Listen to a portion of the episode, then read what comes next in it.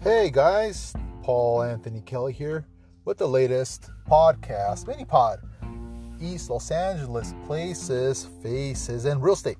Thanks a lot again for joining us. Today I want to talk to you about a fantastic place I just went to recently. Crepes Gone Wild. I think that's how I pronounce it. Crepes? I hope so. If not, well, somebody shoot me a message, I guess, and let me know. But Crepes Gone Wild. It's on 6027 Whittier Boulevard and it's a lunch truck. It's like a truck, you know. They have like a, it's well, was it a, more like a a trailer, I guess. But yeah, it's it's parked on the street. It's open only from Thursdays through Sundays after 4 p.m. They got tables, they got chairs, so you know you have somewhere to sit. It's really good. But I gotta tell you guys, delicious, uh, uh, absolutely delicious. Uh, if you go to Instagram, you know I'll put the link there for their Instagram. You can check it out. You just by just seeing the pictures, you will you absolutely love it.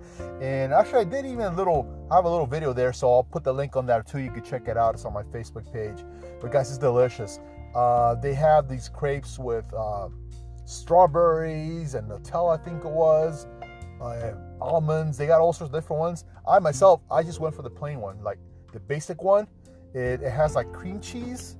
It, it actually it was is delicious. That was for me um, people like a lot of different things. I myself, I like maybe I like a little. Maybe I thought the simplicity of it would be better, and really was. Although there's also varieties. So please do yourself a favor.